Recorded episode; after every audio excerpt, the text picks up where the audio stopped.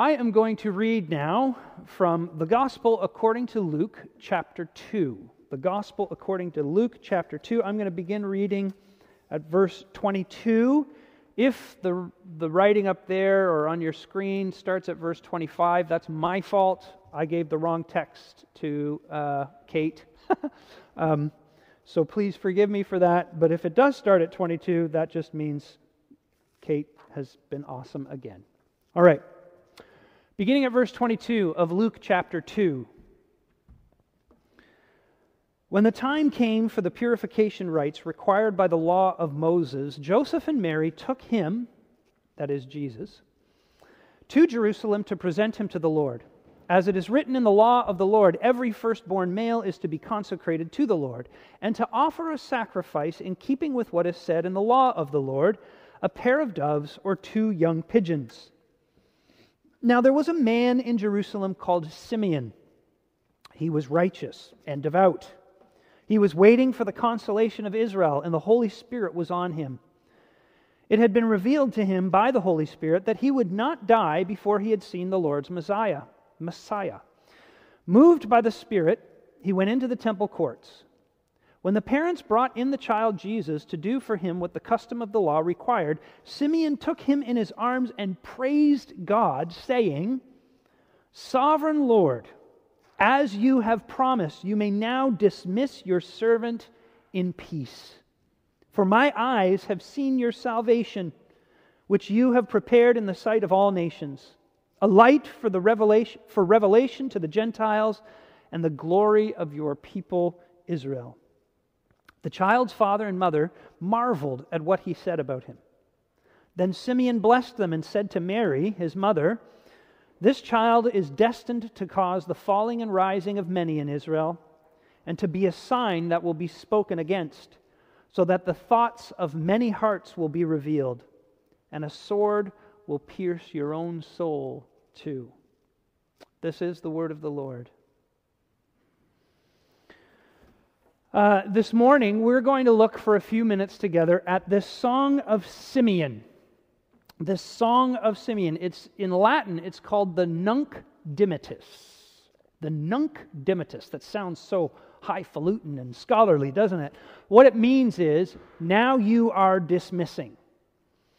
Now, this character, uh, Simeon, we don't know actually much about him at all. He kind of pops up and then disappears. So we don't know his age. I have always kind of assumed that Simeon uh, was an old man. Uh, not for any particular reason. Uh, it's just the picture I've had in my mind. We don't know if Simeon was married, although probably he was married, uh, because that's what you did back then. Uh, everybody got married, and he probably had children as well. We don't know what class he came from either. We don't know if he was a rich man, a highly educated man, uh, a poor man, uh, um, uneducated man. We don't know any of this. One thing we do know about him, however, and it's told to us in the text right in there in verse 25, he was righteous and devout. And righteous and devout simply means that, that he took his faith seriously. He was a serious Jew. He believed very seriously in God's word, and he studied the Torah, and he studied the, wis- the prophets and the wisdom books, and, and, and he worshiped his God with his whole heart. And another thing we know about him, and this is the thing that's very unique about Simeon, is this Simeon knew when he was going to die.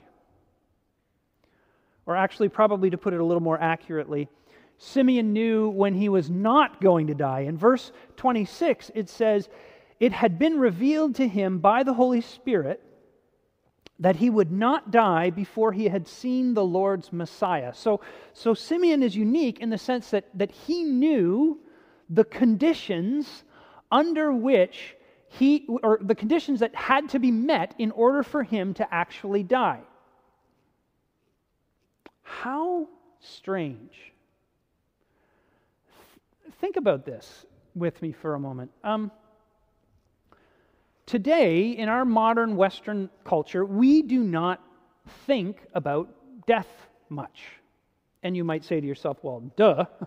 of course we don't think about death much. Why would we want to think about death much? Death is morbid, death is a downer, death is depressing. But uh, in past cultures, people actually thought about, talked about, considered death a lot and in great detail. Uh, today, it's actually strange in, in, in the, the grand scheme of human history that modern people don't think about death all that much. We just sort of think as a culture, I'm not saying Christians necessarily, but, but as a culture, we, we sort of just think, well, when you die, you rot. And therefore, what's the, what's the point of thinking about it? Because it's just kind of a downer. The more you think about death, the more you think about the inevitability of death, the end that death harbors for us. Why would you want to think about that? You'll just get depressed. Most of us think about death kind of the way Woody Allen thinks about it. Woody Allen once said, uh, I'm not afraid of death, I just don't want to be there when it happens. Now, that is kind of a good joke. He's a funny guy. But jokes aside, the reality is, is that we, we actually we fear death. All people underneath our glib comments about the end of our earthly life are afraid of death. We, we recoil at death. And the reason we do that is because we all know deep down, underneath it all, that death is a, a perversion. Death is a, a monstrosity. If you have ever been to a funeral of a loved one, one of the things you will, you will encounter is that when you see that loved one in the casket, you will say to yourself, even though they've been properly dressed up by a funeral director and they're in nice clothing and they have a bit of makeup on, you look at them and you say, That's not them. That's not this person that I remember, that I knew, and that I love. There are people actually who know that this is going to be the case, and so they therefore don't even want to look at them because they don't want to have that kind of memory of their loved one. When we are in the presence of death, we know that death is an interloper, that death is an invasion Let's say you're walking along a path, maybe heading up to the Dundas Peak or something, and it's a beautiful sunny day, and the breeze is rustling through the, through the leaves, and it's warm on your face, and the sunshine's coming through, and it's, it's dap, you know, dappled sunshine on the path, and it's just a glorious, you know, end of May afternoon. And you walk along that path, and then all of a sudden, you encounter a dead bird there's a carcass on the side of the path. And immediately you recoil because death has invaded the beauty of this life, and in a sense, it has tainted it, almost even ruined the moment. Because we view death, this happens to us instinctively because we do view death rightly as an enemy and we do this regardless of our worldview. You don't have to be a Christian or a religious person to, to see death as an enemy. We know it's an enemy. Woody Allen, I just quoted him, you know, that glib little joke. He's an atheist, doesn't believe in a God at all. And yet, when he is candid, when he is actually being open and honest about how he really feels about death, listen to what he says. This is from an interview he did uh, for one of his movies, and somehow they were talking about death, he and the interviewer, and this is what he said. He said, I always see death's head lurking. I could be sitting at Madison Square Garden at the most exciting basketball game. He's a huge Knicks fan, okay? Poor guy. and they're cheering, and everything is thrilling, and one of the players is doing something very beautiful, and my thought will be, He's only 28 years old, and I only wish he could savor this moment in some way because, you know, this is as good as it's ever going to get for him.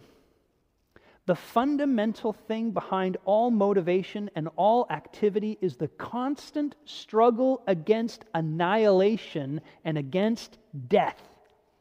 It's absolutely stupefying in its terror and it renders anyone's accomplishments meaningless.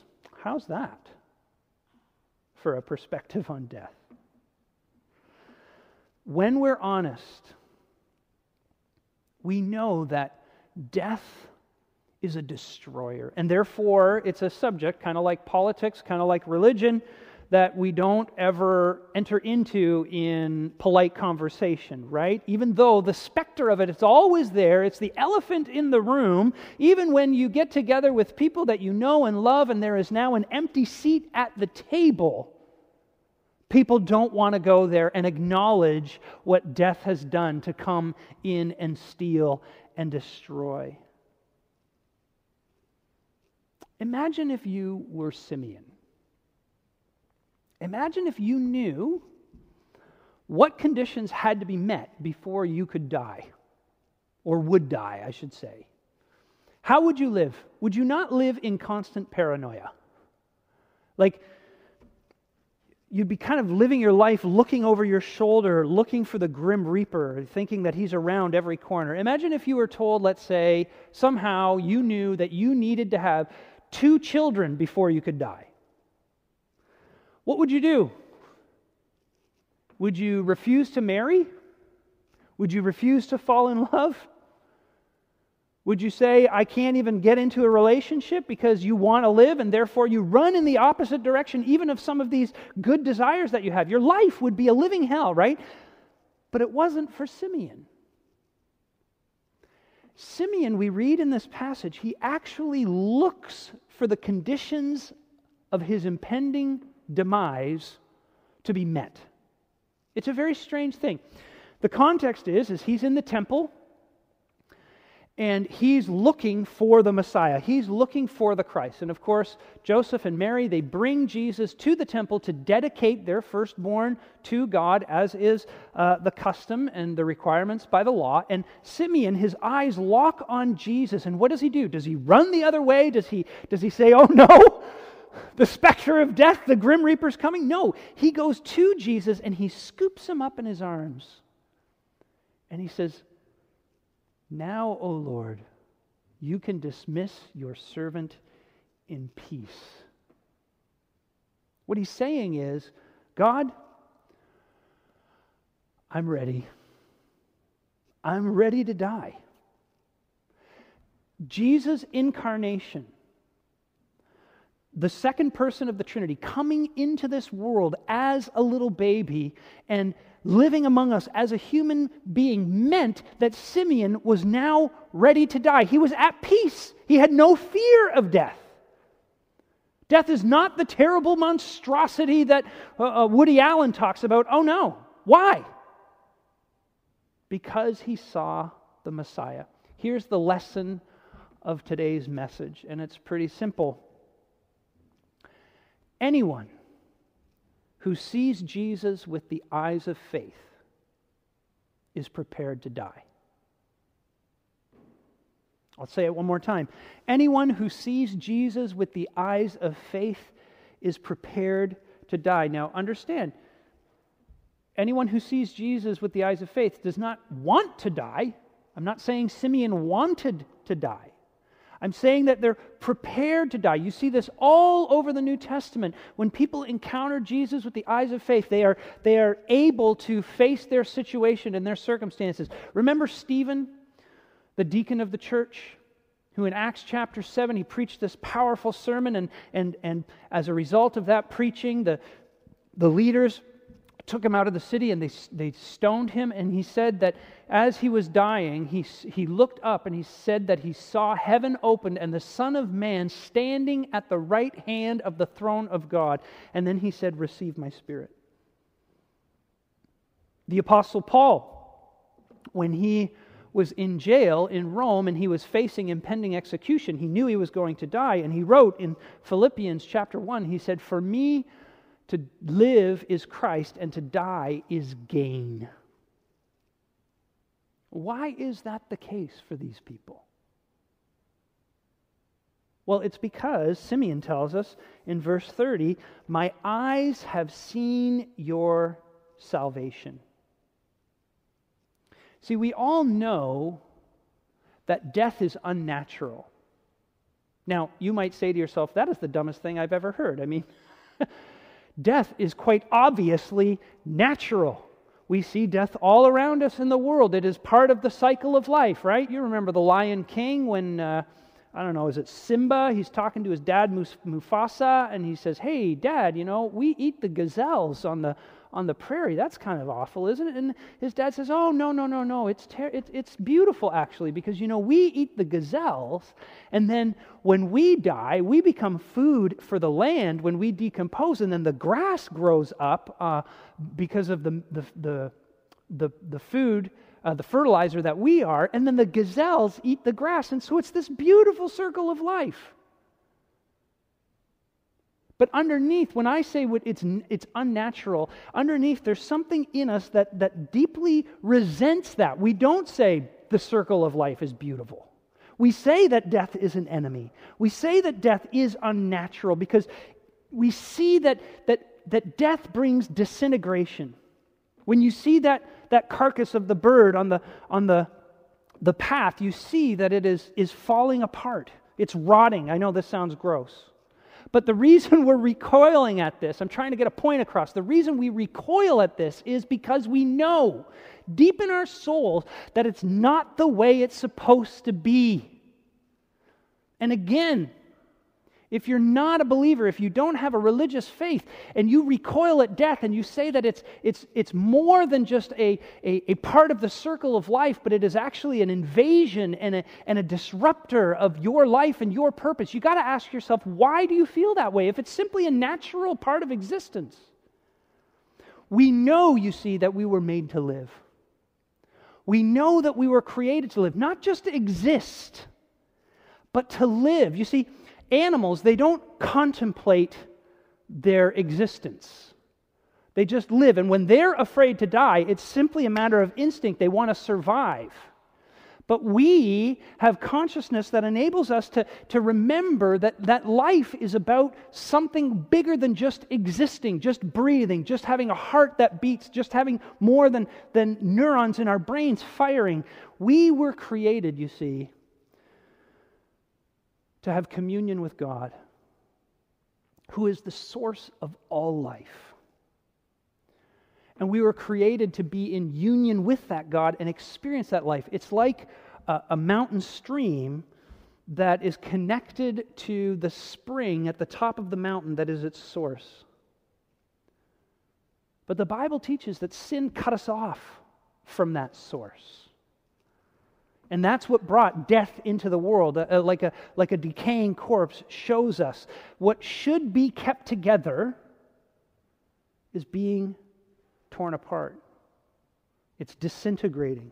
The body should be an integrated whole, but death causes it to come apart. Well, that's just a picture, friends, of a much worse death that happened when sin came into the world our spiritual death. Our souls are falling apart when we are separated from God, just like a stream that begins to, to, to trickle and then eventually dries out because it's been cut off from the spring at the top of the mountain. And you know, if you, if you read the Bible carefully in all the descriptions of hell, even, even when not, it's not just about separation from God, but even the, the images and the analogies of fire, what does fire do?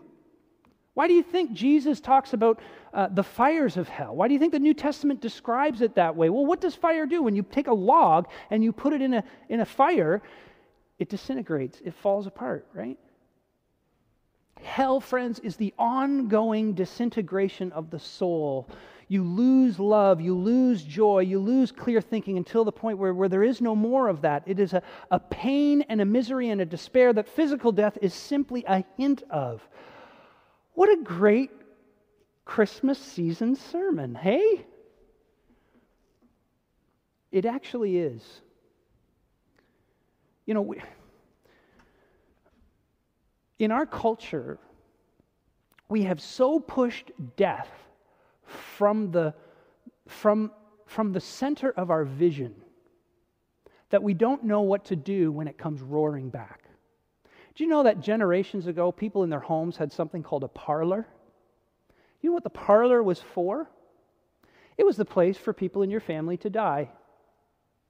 It was the place where you would lay out that person's body and you would have the neighbors come through and you would mourn for them and you would grieve together and you would acknowledge that death has been here, that enemy has been here, and it has stolen something from us. But what we have done is we have pushed death further and further and further from the margins of our society so that people die in hospital or people die in hospices or people die in long term care facilities. And I'm not saying it's wrong that people die in those places, but what I'm saying is, is that because because death has been pushed so far away, when something like COVID hits, death comes roaring back into the center of our consciousness, consciousness. And as a culture, we do not know how to deal with it. We are afraid. The whole point of the incarnation, friends, was to free us from the fear of death. Jesus came to do many things, and one of the things he came to do was to conquer death, to free us from our fear of death. Listen to Hebrews chapter 2, verses 14 and 15. Since the children have flesh and blood, he too, so since the children have flesh and blood, that's you and me, he too, that is Jesus, shared in their humanity so that by his death, he might break the power of him who holds the power of death, that is the devil, and free those who all their lives were held in slavery by their fear of death. Our fear of death enslaves us, and Jesus comes into the world and frees us. And how he does that is by his own death. The final enemy, you see, death, is defeated from the inside. People sometimes refer to this as the, the jujitsu of the gospel. If you know anything about martial arts fighting, jujitsu is a kind of fighting where, where you use the power and the momentum of your opponent against them. Right? So he goes to attack you and, he, and he's pushing against you and he's pushing against you. And what do you do? Instead of fighting it, you let him push against you and you roll back and you flip him over and then you're on top of him. Practice this with your play, play wrestling this afternoon, kids. Probably shouldn't have said that, eh, Mom? Jesus shared in our humanity. The infinite became finite. The eternal became temporal. The creator became the created. The ideal became real to free those whose lives have been held in slavery by their fear of death. And he did it by coming to die. Because when Jesus went to that cross, you see, he experienced the cosmic disintegration that terrifies us all. Because on that cross, he was ripped. Our Lord Jesus was ripped from the source of life, his God. Listen to how C.S. Lewis puts this. In his book on miracles, he writes this only he who loses his life will save it. It's a teaching of the Bible. We are baptized into the death of Christ, and it is the remedy for the fall. Death is, in fact, what some modern people call ambivalent. It is Satan's great weapon and also God's great weapon. It is holy and unholy, our supreme disgrace and our only hope. The thing that Christ came to conquer and the means by which he conquered. You see, by his death, Jesus vanquished death and the devil's power was destroyed. So that if you put your trust in him, friends, this means that you can spit in the eye of death. It doesn't mean that you want to die, but what it means is that you are prepared to die, like Simeon, who said, I can die in peace. I can be dismissed in peace, like Stephen, who saw heaven open up and the Son of Man sitting at the right hand of the Father, and he said, Receive my spirit. Like Paul, who, as he faced his ex- execution, said, I want to depart and be with Christ, which is better by far. Because for a Christian, death has been transformed. In a sense, when you are a believer and you are facing death, you can say to death itself, All that you can do, do your worst, all that you can do is make me more alive than I have ever been before. So, how do we get that? How do we become like Simeon, like Stephen, like the Apostle Paul? People who, who know that we face death but are not afraid of it. How does that happen? Well, there's so much in those last words that Simeon speaks to Mary, but we're going to focus in on, on just a few of them. You have to let the sword pierce your soul. Verse 34 Then Simeon blessed them and said to Mary, his mother, This child is destined to, to be the, or to cause the falling and rising of many in Israel and to be a sign that will be spoken against, so that the thoughts of many hearts will be revealed, and a sword will pierce your own soul too. Um, it's interesting. It's hard to, under, to know exactly what this means, but it's, it's very interesting that, that Luke points out Simeon spoke to Mary and we know that Joseph actually dies quite soon, or quite young, or in a sense, uh, uh, after Jesus' uh, birth. But you know, he was Jesus was 12 years. We know he was alive till Jesus was at least 12 years old. But but tradition says that Joseph died soon after that. But Mary lived over Jesus' entire life. And Simeon is predicting a tremendous amount of pain for Mary that she's going to experience. Why? Well, because she loved her son. In a sense, Mary represents every single one of us who loves Jesus Christ. And if you love Jesus Christ, there is pain to come. There is pain that you will necessarily experience. First of all, there is the pain of repentance. Do you notice that it says in verse 35, the thoughts of many hearts will be revealed? You see, what the gospel does, what Jesus comes and does, is he reveals our hearts. He shows us that we are actually more wicked than we ever dared imagine. You see, most of us, we think we're kind of bad and we're a little off, and so we'll make our New Year's resolutions and we'll try to improve things a little bit and, you know, eat a little less chocolate or exercise a little more or try to read, you know, try to read an hour a week more than we do currently or try to limit our Netflix uh, intake or things like this to kind of improve ourselves a bit. But what the Bible says is, is that when Jesus shines the light of his perfect personage upon us, we recoil because we discover our hearts are laid bare and we discover that we are far more sinful than we ever dared imagine. We are far worse than we would ever want to admit. That when we sin against one another and we say, Oh, I'm sorry that I did this to you, and I'm sorry that, you, that, that I did that to you, and we are, we are really just scratching the surface of how bad things actually are. But here's the thing that leads us to repentance. And you, friends, you cannot love Jesus without repentance. You cannot. You can admire him. You can say he was a great man. You can say he was a great leader. You can say he was very wise. You could say that he's an ethical teacher. You could say that he's a social revolutionary. You could say that he's a, a guru. You could say that he's a social acti- uh, justice activist. You could say all these things and you could admire him for all these things, but you cannot actually love him until you repent.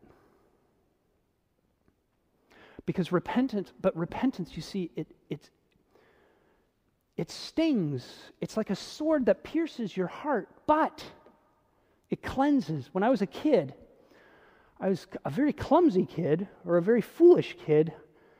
I got hurt a lot. I mean, I am full of stitches and scars and scrapes and stuff like that. And I used to hate it when I would get hurt and my mom would pull out the hydrogen peroxide.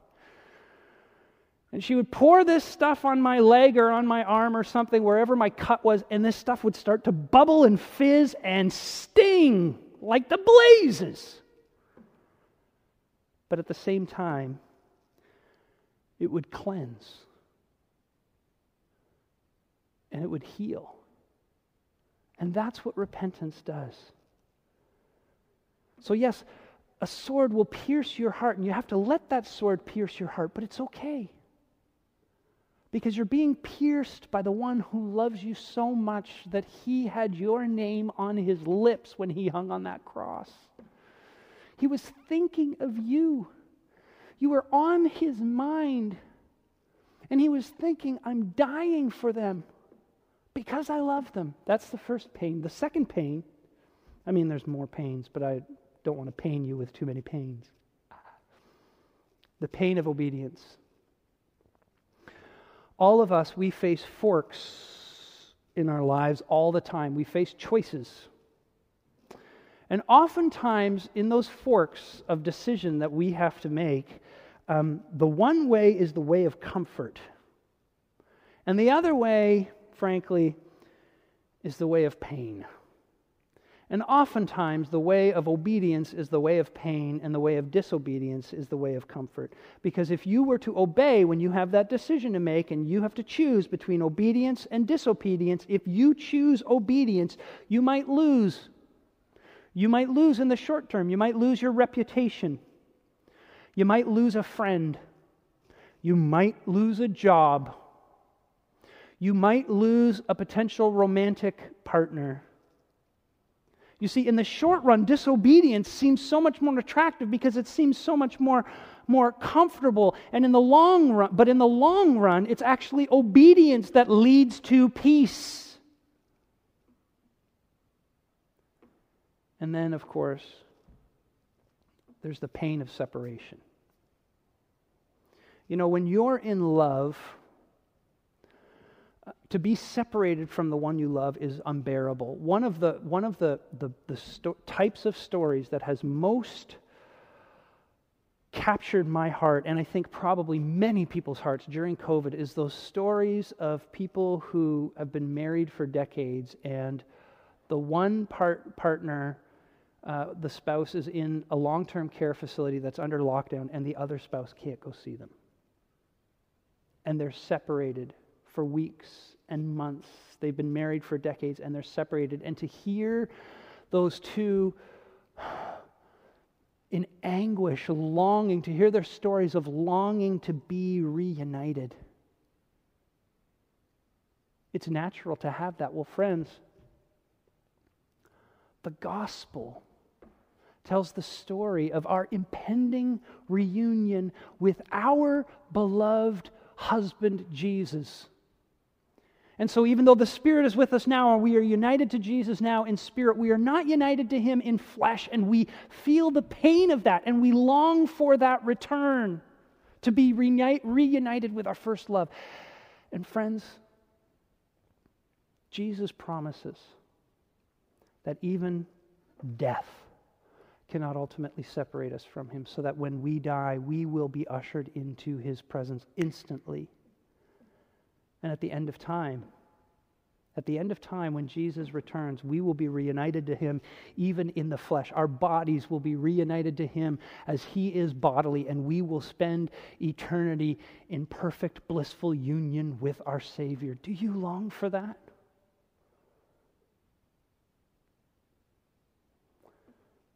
My eyes have seen your salvation.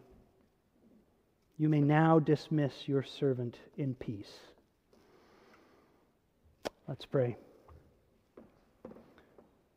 Heavenly Father,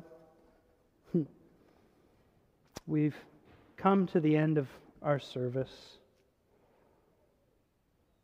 And we ask that you would dismiss us from this place in peace because we know that the final, the last enemy has been defeated by our Savior. And may we live every day in the peace of that and in the joy of that, even as we face this pandemic and all the struggles and trials that will accompany it. May we be bold. May we not lose heart. And may we not lose happiness. Come, Lord Jesus. We've just celebrated your coming 2,000 years ago, and we pray for your return. Usher us into your full, fully realized kingdom because we want to see you with our eyes and hold you with our hands. In Jesus' name we pray. Amen.